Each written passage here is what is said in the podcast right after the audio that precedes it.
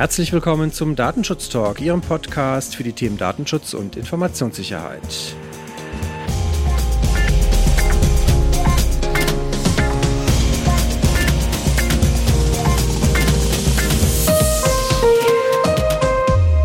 Mein Name ist Heiko Gossen und ich begrüße Sie wieder recht herzlich zu einer neuen Themenfolge. Wir haben in unserer Reihe mit Microsoft Deutschland ja schon jetzt verschiedene Aspekte von Office 365 und auch Azure schon letztes Jahr mit dem Fatih Ataoglu besprochen und in den letzten Wochen auch äh, mit anderen Kollegen aus dem Hause. Jetzt haben wir ein Thema, das wir in der Vergangenheit noch nicht wirklich angesprochen haben und was in meiner Wahrnehmung auch in der Unternehmenspraxis oft gar nicht so intensiv beleuchtet wird. Das ist das Thema Windows und Diagnosedaten, also welche Daten aus Windows heraus eigentlich, aus dem Betriebssystem heraus gegebenenfalls entstehen und vielleicht auch mit Microsoft ausgetauscht werden. Und weil das so schön beim letzten Mal schon geklappt hat, freue ich mich sehr, dass ich äh, dafür Friedhelm Berblowski von Microsoft Deutschland wieder gewinnen durfte. Sie erinnern sich wahrscheinlich, ansonsten verweise ich natürlich nochmal auf die Folge, die wir dazu gemacht haben, die verlinken wir auch in den Show Notes. Er ist Technology Specialist Compliance bei Microsoft Deutschland und beschäftigt sich schon seit über 20 Jahren mit dem Thema Compliance. Und äh, damit recht herzlich willkommen, Friedhelm. Hallo Heiko, ja, danke, dass ich wieder an Bord sein darf. Die letzte Serie hat mir schon viel Spaß gemacht und ich bin gespannt auf, was heute kommt. Friedhelm, wir haben im Vorfeld schon kurz darüber gesprochen. Es gab 2019 ja von der niederländischen Regierung eine Datenschutzfolgenabschätzung zum Thema Windows 10 Enterprise. Die haben sich insbesondere die Version 18.09 ange angeschaut. Und jetzt ist das aber ja schon ein paar Jahre alt, dieses Dokument. Es ist aber trotzdem, finde ich, nochmal ein ganz guter Trigger dafür, um sich mit diesem Thema zu beschäftigen. Und wie gesagt, ich will jetzt gar nicht so sehr auf dieses Dokument von 2019 eingehen, weil es halt sicherlich mittlerweile, mittlerweile einige äh, Veränderungen auch gab. Ähm, viel Wasser ist den Rhein runtergeflossen, wie man hier im Rheinland so schön sagt. Und dementsprechend würden wir heute vielleicht ein bisschen mehr auch mal auf das Aktuelle schauen.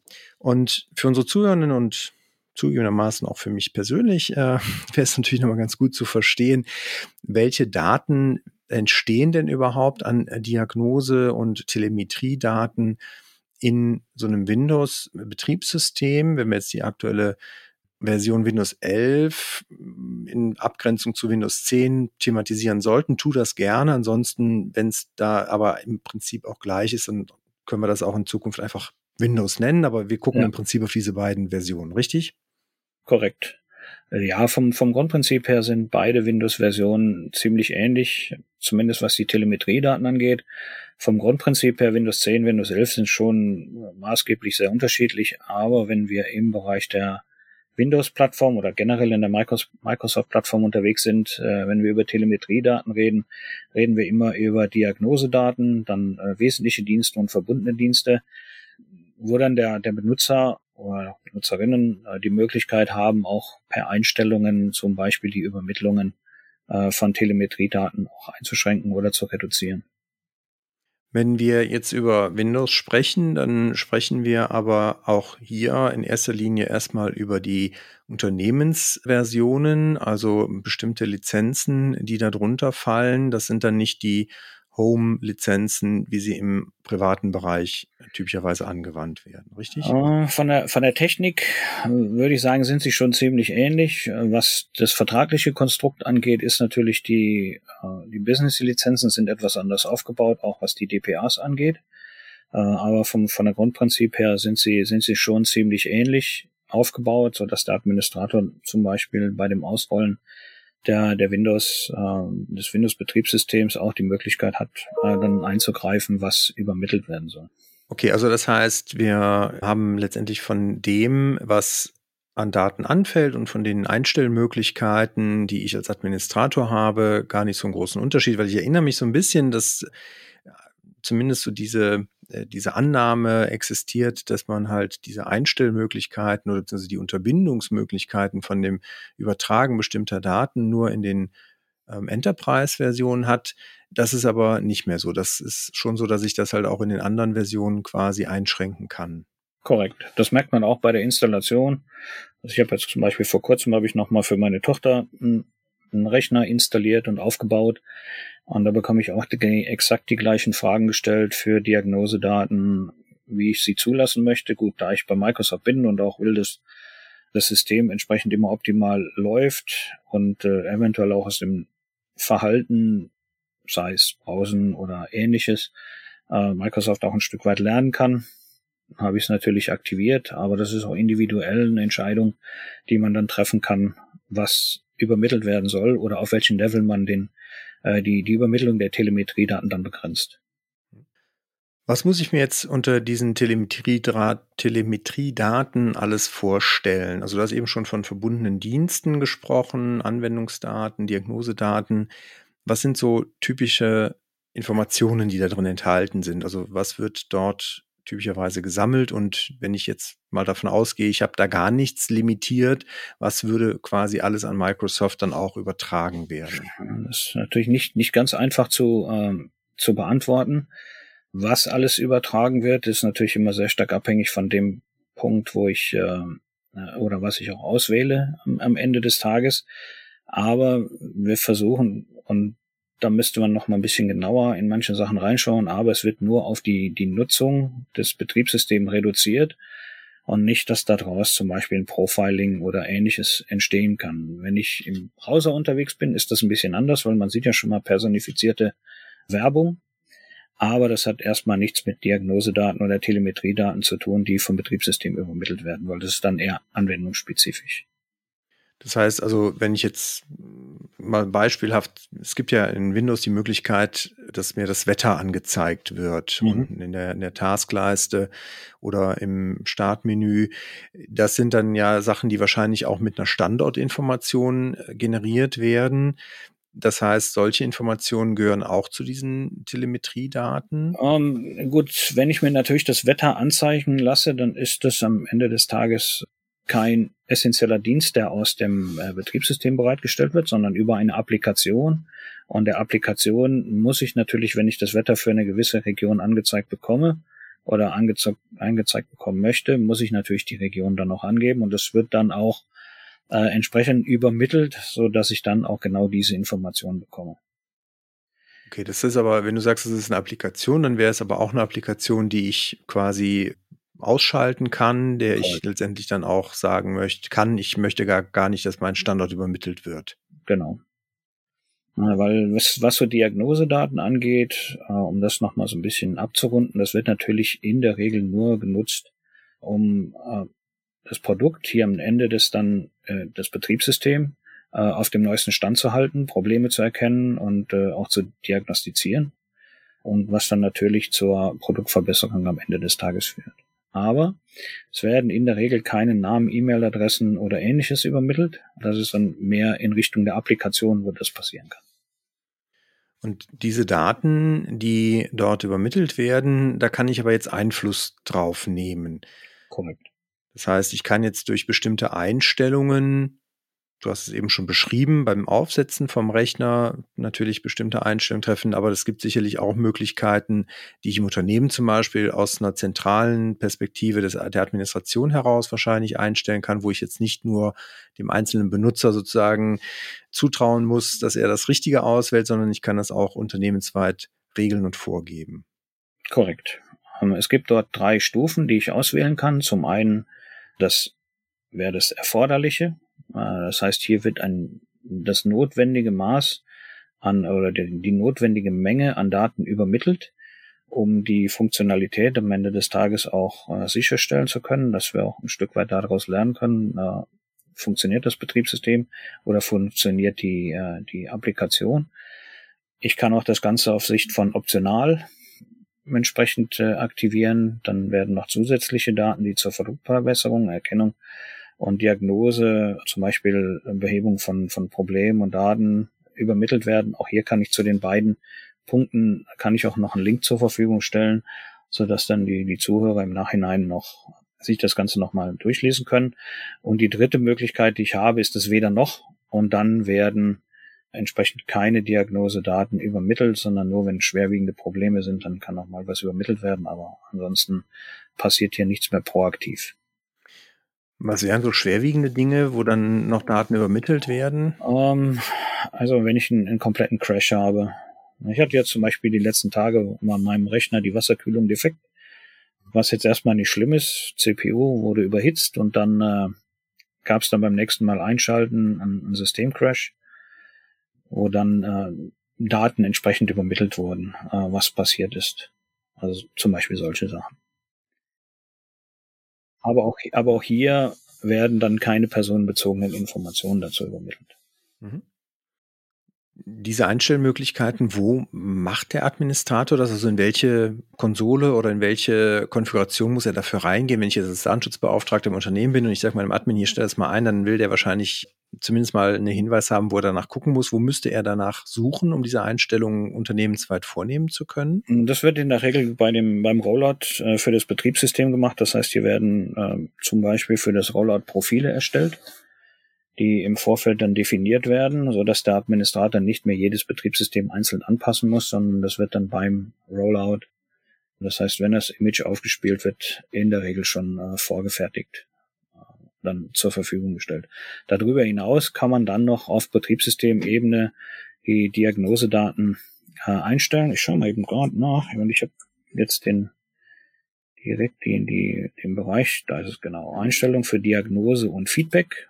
Und äh, hier, wenn ich das aufrufe, dann habe ich selber schon die Möglichkeit, äh, entsprechend das zu reduzieren. Ich habe jetzt hier auf meinem Rechner zum Beispiel optional für Diagnosedaten. Ich könnte es aber auch auf erforderlich runterregeln. Zu jeder Zeit. Das heißt, ich kann das auch nachträglich tun. Ich muss das Korrekt. nicht, also ich muss jetzt nicht alle Rechner im Unternehmen neu aufsetzen, um das einstellen zu können. Korrekt. Das kann ich auch. Normalerweise kann man das auch mit, mit Policies dann wieder äh, ausrollen. Das heißt, wenn der Benutzer sich beim nächsten Mal anmeldet, dass dann die Einstellungen wieder übernommen werden. Das werden entsprechende Profile erzeugt, die es dann ermöglichen, solche Einstellungen dann auch im laufenden Betrieb nachzuziehen. Das heißt, das geht dann über die Active Directory Group Policies, wird das dann konfiguriert? Zum Beispiel, ja. Jetzt hast du auch von den Anwendungsdaten gesprochen und mhm. verbundenen Diensten. Dafür gilt das gleichermaßen. Also, dass, wenn ich diese Einstellung vornehme, ist das sozusagen auch dafür geltend oder muss man dafür nochmal andere Einstellungen vornehmen? Mm, es ist nicht, ist nicht ganz einfach so zu beantworten. Das ist natürlich bei den verbundenen Diensten äh, ist es natürlich auch immer essentiell, in, in welchem Zusammenspiel das mit der Applikation läuft. Das heißt, äh, läuft der verbundene Dienst zum Beispiel in Verbindung mit der, mit der Office-Funktionalität. Da könnte jetzt der Translator zum Beispiel bei herangezogen werden oder auch im Bereich äh, Teams gibt es natürlich auch den einen oder anderen verbundenen Dienst. Ist immer abhängig von der Zusammenstellung. Wenn ich nicht in einem Unternehmensverbund bin, das heißt privat bin, dann ist davon auszugehen, dass die verbundenen Dienste in der, in der Public Cloud laufen. In Verbindung mit äh, Firmendaten ist es so, dass die verbundenen Dienste dann immer auch mit Abschluss der EU Data Boundary dann auch in Europa ausschließlich sind. Im privaten Umfeld könnte das theoretisch noch ein bisschen anders sein. Aber man kann davon ausgehen, dass auch die verbundenen Dienste demnächst alle in der Europäischen Union laufen, so dass wenn Daten übermittelt werden, aber auch hier werden bis auf ganz wenige Ausnahmen keine personenbezogenen Informationen übermittelt. Okay, aber wir gucken vor allen Dingen ja auf die Unternehmensanwendungen. Das haben wir in der Vergangenheit, in den vergangenen Folgen auch schon immer versucht, so ein bisschen auszuklammern, diesen privaten Bereich, weil es einfach den Rahmen sprengen würde. Genau.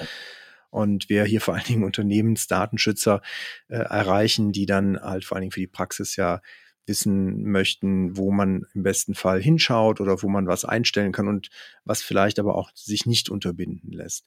Ja. Gerade, gerade die verbundenen Dienste sind natürlich interessant aus zwei verschiedenen Aspekten. Äh, zunächst muss man sie natürlich aus der datenschutzrechtlichen Sicht betrachten.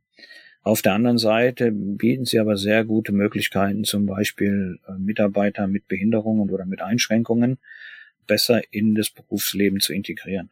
Ähm, das heißt, wenn ich über Closed Captioning nachdenke, über Transcription, das heißt, wenn ich äh, taube Mitarbeiter habe oder Mitarbeiter habe mit einer, mit einer Hörstörung, äh, dann habe ich natürlich über die verbundenen Dienste sehr gut die Möglichkeit, solche Mitarbeiter wieder etwas besser in den Arbeitsalltag zu integrieren. Das heißt, diese Daten, die dort verarbeitet werden, du sagst, das sind dann selten personenbezogene Daten. Correct. ist das ähnlich, wie wir das auch schon bei den Microsoft 365 Produkten hatten, dass es dann äh, pseudonymisierte Daten sind, die schon noch mit IDs funktionieren? Oder kann ich wirklich davon ausgehen, dass die komplett anonymisiert sind? Hm, anonymisiert in der, in der Regel nicht, aber pseudonymisiert auf jeden Fall. Ähm, dann ist es natürlich noch interessant, in welchem Zusammenspiel diese Dienste dann auch genutzt werden. Da ist es dann schon entscheidend, ist es zum Beispiel ein Cloud-Dienst oder wird es lokal genutzt? Das heißt, wenn ich äh, auf Betriebssystemebene mit einem Office arbeite, Word, Excel, PowerPoint, die Informationen laufen dann oder die verbundenen Dienste laufen dann auf der Tenant-Basis in der, in der Regel. Aber es kann natürlich auch sein, dass hier die, die Cloud dafür genutzt wird. Und im Moment sieht es so aus, dass bis auf wenige Ausnahmen äh, sind schon alle in der Europäischen Union und mit Abschluss der EU Data Boundary werden dann alle in der Europäischen Union sein. Aber es kann natürlich sein, äh, ich nehme ein Beispiel äh, im Bereich der Übersetzung. In dem Moment, wo ich von, von Deutschland aus ein Dokument zum Beispiel von Deutsch in Englisch oder von Deutsch in Französisch oder umgekehrt übersetzen möchte, ist die Wahrscheinlichkeit 100 Prozent, dass das dann auch in Europa passiert. Wenn ich jetzt aber ein chinesisches Dokument habe und möchte das in Vietnamesisch zum Beispiel übersetzen, dann kann man davon ausgehen, dass dann diese Übersetzung oder die Informationen, die dazu geliefert werden, äh, höchstwahrscheinlich nicht aus der Europäischen Union kommen, weil es äh, hier eher seltener bis gar nicht genutzt wird. Aber es ist immer abhängig davon von der Nutzung am Ende mhm. des Tages. Diese Übersetzungsfunktion ist ja sehr komfortabel, gleichzeitig aber muss ich dann davon ausgehen, dass natürlich in diesem Dokument, je nachdem, was für eine Art von Dokument ich habe, natürlich auch personenbezogene Daten enthalten sein können, die dann auch mit quasi an Microsoft übertragen werden in dem Moment, wo ich diese Übersetzungsfunktion nutze. Ist dann dieser Teil der Datenverarbeitung auch Bestandteil der der Datenschutzverträge, also insbesondere halt der Auftragsverarbeitungsverträge, die der Kunde, also der vor Dingen der Unternehmenskunde abgeschlossen hat, oder ist das sozusagen da außen vor? Um, das ist auch Bestandteil der, der bestehenden Verträge. Uh, was natürlich interessant ist, gerade wenn wir über Übersetzungen reden, uh, hier reden wir von sehr kurzen Zeitraum, wo das Dokument, oder es wird ja nicht das gesamte Dokument übernommen, übersetzt übermittelt, sondern nur Fragmente, die vielleicht nicht direkt übersetzt werden können, so dass man hier ein bisschen genauer draufschauen kann. Wir haben sehr oft, habe ich auch die Diskussion mit Kunden, ob man jetzt die verbundenen Dienste einsetzt, weil eine Datenübertragung in Richtung Microsoft stattfinden kann. Ja, es kann stattfinden. Was man allerdings in die Betrachtung mit einziehen sollte, ist, wenn ich den verbundenen Dienst nicht nutze, meine Erfahrung ist, Benutzer sind erfindungsreich und wenn sie die Funktion nicht in der Applikation bekommen, dann werden sie sich irgendwo anders bedienen. Jetzt über Bing, über Google oder wie auch immer. Und dann ist natürlich aus datenschutzrechtlicher Sicht die Frage, was ist das größere Risiko, wenn der Benutzer eine freie Suche macht und dort die Daten hochlädt, anstatt nur Fragmente davon, vielleicht das gesamte Dokument. Aber das sind dann Sachen, die dann der, der Datenschützer auch beantworten muss. Absolut, wichtiger Punkt. Ne? Also, wie du schon sagst, Nutzer sind natürlich dann im Zweifelsfall von ihren Nöten getrieben und suchen sich Lösungen. Und wenn es halt dann in der Standardfunktion vielleicht nicht geht, dann suchen sie sich einen anderen Weg. Und natürlich muss man auch da dran denken, dass halt diese anderen Dienste gegebenenfalls auch nicht immer europäisch sind oder vielleicht auch viel mehr Daten protokollieren, als das vielleicht eine Microsoft tut oder halt auch länger speichert zu den Diagnose- und Telemetriedaten, jetzt insbesondere wenn du von diesen ähm, verbundenen Diensten sprichst, was ist da so die typische Aufbewahrungsfrist dann bei Microsoft? Wie lange bleiben diese Daten dann verfügbar für euch? Was Telemetriedaten dazu angeht, ist es ähnlich, wie wir das auch äh, bei der letzten Session schon besprochen haben, kann man davon ausgehen, so im Bereich von 30 bis 90 Tage. Es gibt aber auch Bereiche, zum Beispiel der Übersetzung, da werden die Daten nur wenige Minuten aufbewahrt. Das heißt, sie werden nur übermittelt, werden verarbeitet und dann wieder gelöscht.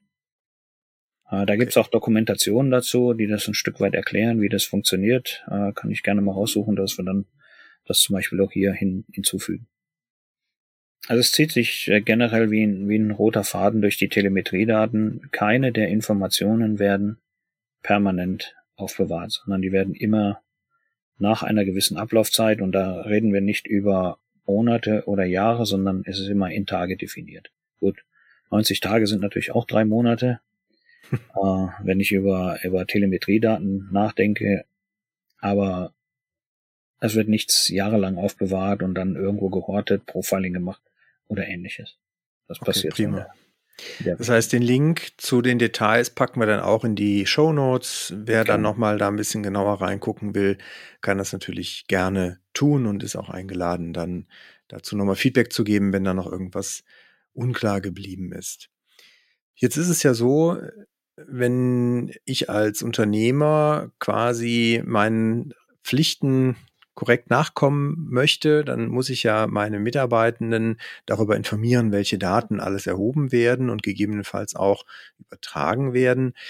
Wo kann ich da als Unternehmen oder wie kann ich als Unternehmen vielleicht auch da im besten Fall meinen Informationspflichten nachkommen und gerecht werden? Also was kann ich sozusagen den Mitarbeitenden an die Hand geben, damit die ein Gefühl dafür haben, welche Informationen über sie und über ihre Arbeit in Windows letztendlich und auch in den damit verbundenen Anwendungen, die jetzt Microsoft-Produkte darstellen, mhm. ähm, letztendlich halt alles an Daten entsteht.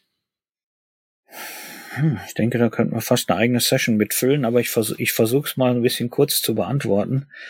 Zum einen Aktivitäten mache, äh, Aktivitäten, die ich mache im, im Rahmen auch der, der Office 365 Plattform, wo natürlich auch Office-Applikationen dazugehören, äh, werden Audit-Logs generiert, die im Unternehmenverbund bleiben, das heißt in dem Mandantenverbund bleiben, dort auch abgespeichert werden und nur der lokale Administrator oder entsprechende Benutzer, die das Recht dazu haben, auf diese Audit-Logs zuzugreifen, können dann auch Aktivitäten sehen. Was an, an Telemetriedaten an uns, an Microsoft übermittelt wird, hier ich müsste das im Detail mir anschauen, aber hier kann man davon ausgehen, dass die, die Informationen, die an uns übermittelt werden, über diese Schiene werden pseudonymisiert, so dass sie, wie es zum Beispiel der Artikel 4, Absatz 5, glaube ich, ist es, auch vorschreibt, ohne Hilfenahme von zusätzlichen Informationen nicht auflösbar ist. Und das ist auch so. Das heißt, wenn ich mir ein solches Logfall anschauen würde, ohne die zusätzlichen Informationen, wäre ich nicht in der Lage, dann äh, die Pseudonymisierung wieder aufzulösen. Das kann sein, wie wir es auch beim letzten Mal schon mal kurz angedeutet haben, eine E-Mail-Adresse, eine User-ID, eine IP-Adresse. Solche Sachen werden dann pseudonymisiert. Ich meine mich erinnern zu können, ich müsste jetzt aber auch tatsächlich nochmal reinhören, aber der Fatih hatte letztes Jahr davon gesprochen, dass es auch eine Möglichkeit gibt, online in einem Tool nachzuschauen, welche Diagnosedaten alle äh, über verarbeitet werden im Kontext von Microsoft 365. Mhm. Korrigiere mich, wenn ich das falsch in Erinnerung habe. Oh, miss, ehrlich gesagt müsste ich auch jetzt erstmal nachschauen. um, ähm, aber kann ich definitiv noch nachliefern, die Information. Aber ich meine, ja, das, da gibt's was. Da gibt's was. Sehr gut. Ansonsten hören wir auch, auch Sie, liebe Zuhörer, gerne nochmal in diese Folge rein. Auch die verlinken wir nochmal. Dann sind wir alle auf dem gleichen Wissensstand.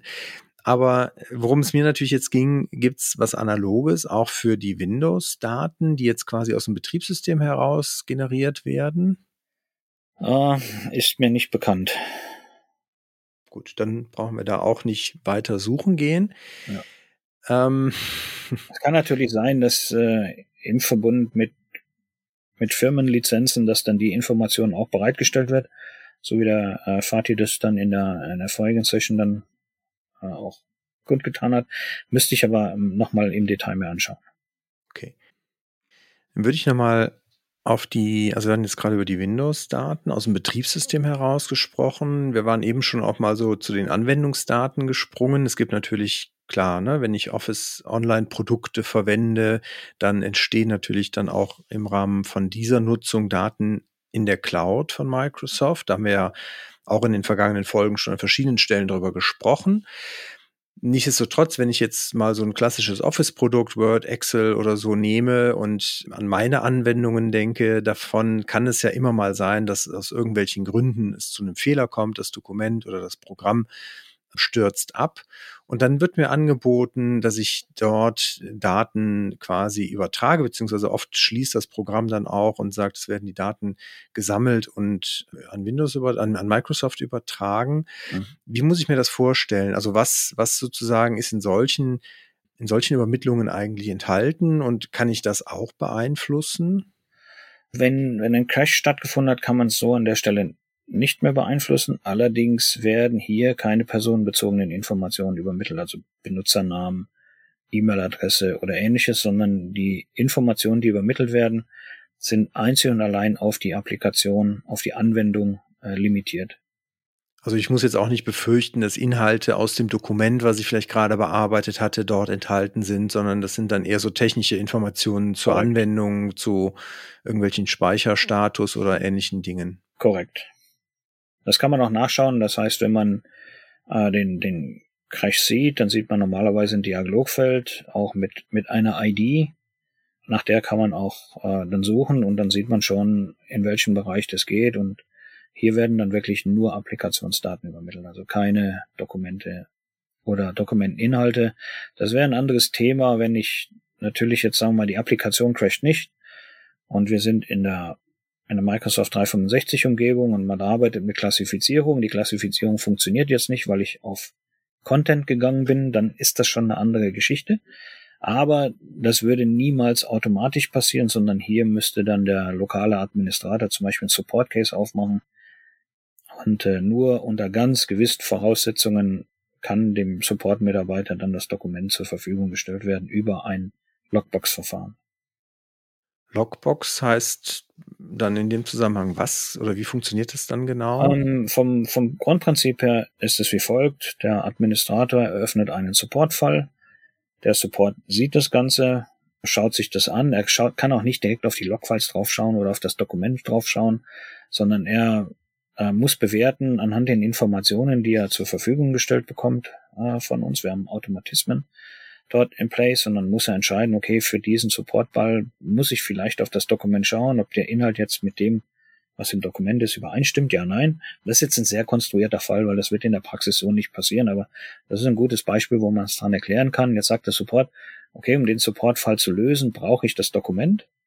Dann kann er das anfordern, dann wird äh, im Prinzip eine, eine virtuelle Instanz in einer Logbox isoliert.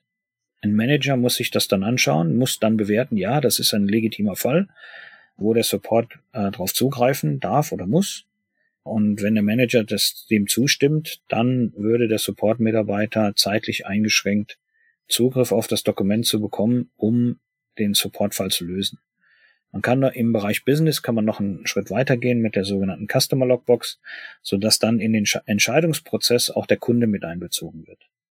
Das heißt, nachdem der Manager die Freigabe erteilt hat, muss dann noch der Kunde die Freigabe erteilen, dass der Support-Mitarbeiter das Dokument anschauen darf. Das ist dann etwas, was kundenseitig vorher vereinbart werden muss, explizit, oder ist das nur eine das, Einstellungssache, die jetzt Kunde irgendwo treffen kann in irgendeiner das, das Logbox-Verfahren an sich ist generell immer da für, für Businesskunden und das sogenannte Customer Logbox-Verfahren ist eine zusätzliche Funktionalität, die dann vom Kunden entsprechend beantragt werden muss oder auch lizenziert werden muss. Das ist eine, am Ende des Tages eine Lizenz. Mhm. Verstehe. Gut. Das heißt, also ich fasse nochmal zusammen, wir haben verschiedene Möglichkeiten, äh, wie eingestellt werden kann, welche Daten überhaupt im Rahmen von den Diagnosedaten übermittelt werden. Da gibt es mhm. drei Einstellungsmöglichkeiten. Da packen wir nochmal einen Link zu diesen Optionen mit rein. Das Ganze kann nachträglich auch im Unternehmen über entsprechende Richtlinien konfiguriert werden für alle Rechner im, im Unternehmen. Das heißt also, ich muss das nicht nur bei der Installation im richtigen Moment erkennen, sondern kann es auch nachträglich tun. Und Korrekt. grundsätzlich ist es aber so, wenn Daten übertragen werden, dann sind es anonymisierte Daten oder pseudonymisierte Daten, Entschuldigung, sind pseudonymisierte Daten, die halt typischerweise dann für Microsoft-Mitarbeiter so ohne weiteres nicht zurückgeführt werden können auf einen einzelnen User. Mhm. Wir haben die Daten mit den verbundenen Diensten, die auch inhaltliche Übermittlungen teilweise vorsehen, aufgrund der Dienst des Diensteangebotes sagen, wenn ich einen Übersetzungsdienst nutzen möchte, dann muss der natürlich auch wissen, was er übersetzen soll, sonst hilft er mir halt natürlich nicht so wirklich viel. Und das ist aber halt dann auch Bestandteil der Auftragsverarbeitung und dementsprechend dann auch datenschutzrechtlich muss das nicht explizit nochmal irgendwie legitimiert werden, außer dass Nein. ich natürlich gucken muss, dass ich einen sauberen Datenschutzvertrag habe. Korrekt. Gut, was, was natürlich, was man machen kann als, als Unternehmen, wenn man noch in Richtung der Datenschutzfolgeabschätzung geht, um da eine Bewertung, eine Risikobewertung vorzunehmen, ist jetzt nicht zwingend erforderlich, dass man eine Datenschutzfolgeabschätzung macht, aber man kann schon eine Risikoeinschätzung machen, um festzusetzen, okay, ist ein, ein erhebliches Risiko für betroffene Personen da, ja oder nein? Und wenn nein, dann ist äh, auf Basis der Datenschutzgrundverordnung keine Datenschutzfolgeabschätzung durchzuführen. Ist natürlich eine Entscheidung, die jedes Unternehmen für sich treffen muss. Ne? Also die äh, Microsoft bietet natürlich einen Teil Informationen, so wie ich das gesehen habe, auch an die man halt heranziehen kann. Dann am Ende ist es aber immer eine Unternehmensentscheidung. Und es hängt natürlich, das hatten wir auch in anderen Folgen schon, immer auch sehr stark von meinem Case, von meinem Use Case ab, wie ich die Anwendungen und die Systeme auch nutze. Das heißt Correct. also, du hast es ja eingangs auch schon gesagt, bei den erweiterten Diensten, wenn ich das natürlich nutze, um zum Beispiel integrativ zu sein, um Menschen mit Behinderungen zum Beispiel ein Arbeitsleben zu ermöglichen, dann kann es natürlich sein, dass die Nutzung an sich in der Kombination vielleicht auch eine Information besonderer Kategorie darstellt, weil es halt Informationen über die Einschränkungen der betroffenen Person wiederum gibt. Aber das sind halt Dinge, die ja, muss dann im Unternehmen bewertet werden. Nicht unbedingt, weil ähm, wir als Microsoft oder generell auch der Dienst erkennt ja nicht, ob der Mitarbeiter, der am Rechner sitzt, eine Einschränkung hat. Zum Beispiel, dass er nicht hören kann oder was es auch immer sein mag. Also wir können das nicht. Wir sehen nur äh, am Ende des Tages, wenn Telemetriedaten übermittelt werden, wir sehen nur, dass ein verbundener Dienst genutzt wurde. Aber daraus zu schließen, ob es eine Beeinträchtigung gibt auf der Benutzerseite, halte ich für sehr stark konstruiert. Das ist so aus meiner Sicht so nicht machbar, nicht, äh, nicht nachvollziehbar oder nicht daraus zu schließen. Mhm. Gut. Gibt es sonst noch Dinge, die aus deiner Sicht häufig als Frage in deiner Praxis an, an Microsoft herangetragen werden im Kontext von Windows-Betriebssystemen oder haben wir das sozusagen jetzt einmal schon gut umrundet? Ich denke, wir haben das schon, ist schon gut umrundet. Das ist natürlich immer die Frage, weil ähm, in dem Moment, wo ich im privaten Umfeld unterwegs bin, ist das etwas anders. Dann gibt es auch eigene Datenschutzbestimmungen, die der die der Kunde oder der der Benutzer dann auch entsprechend bestätigen muss. Die werden ja mit dem Betriebssystem dann auch mitgeliefert, die man auch nachlesen kann. Äh, Im Firmenverbund, denke ich, ist das schon sehr gut geregelt mit den entsprechenden DPAs, mit den vertraglichen Bestimmungen, die wir hier auch dann dafür bereitstellen. Sehr gut. Dann danke ich dir ganz herzlich. Wir packen, wie gesagt, noch so ein paar Links in die Show Notes, unter anderem auch dazu, wo man sich dann nochmal über die Aufbewahrungsfristen schlau machen kann. Und natürlich, wie versprochen, verlinken wir auch die anderen Folgen in den Show Notes, sodass man natürlich da auch nochmal reinhören kann. Es ist halt ein großes, großes, komplexes Angebot, was Microsoft da an, an Produkten hat. Und das macht es natürlich auch dann für so einen Datenschützer nicht immer ganz einfach, das zu alles durch, zu durchdringen. Von daher hoffen wir natürlich sehr, dass wir Ihnen damit schon mal wieder ein bisschen Licht ins Dunkel gebracht haben und freuen uns, wenn Sie uns Feedback geben, wenn Sie natürlich noch weitere Fragen haben, die gerne auch auf der Folgenseite kommentieren oder uns schicken. Sie erreichen uns unter datenschutztalk@ migosense.de oder über die Social Media Kanäle Twitter ds-talk oder auf Instagram sind wir auch unter Datenschutztalk-podcast. So. Das sind, glaube ich, genug Möglichkeiten, uns zu erreichen. Und damit, Friedhelm, dir ganz herzlichen Dank. Ja, vielen Dank auch wieder an dich zurück. Hat wieder viel Spaß gemacht. Und dann schauen wir mal, was uns die nächste Woche bringt. Dann werden wir nämlich unsere Folge oder unsere Serie, unsere kleine Miniserie hier abschließen mit einem Blick aus Betriebsratsperspektive auf die ganzen Microsoft-Produkte. Da hören wir dann nochmal die Astrid Hückelkamp, die haben Sie auch schon kennengelernt, einer der ersten Folgen dieser zweiten Serienteil, dieser zweiten Staffel, so heißt das Wort. Und äh, dann hören wir uns wieder. In diesem Sinne, Ganz herzlichen Dank, bleiben Sie uns gewogen und auf bald.